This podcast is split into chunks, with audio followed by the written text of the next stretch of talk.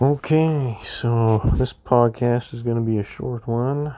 Uh, just going to show you guys some music I was working on this week. These were pieces I composed in uh, 2015 and before then. Um, uh, I, at the time, was not exactly uh, uh, thrilled with the results.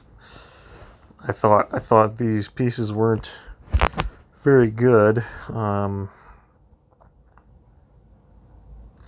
yeah, and I mean I, I think they're maybe not great, but uh,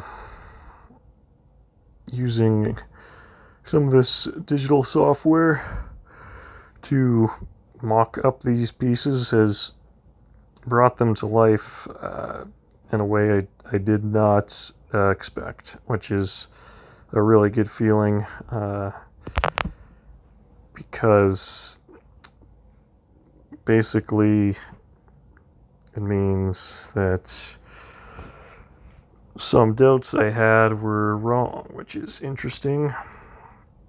Um, are always always a good thing. Uh, or well, in that case. So have a listen, enjoy.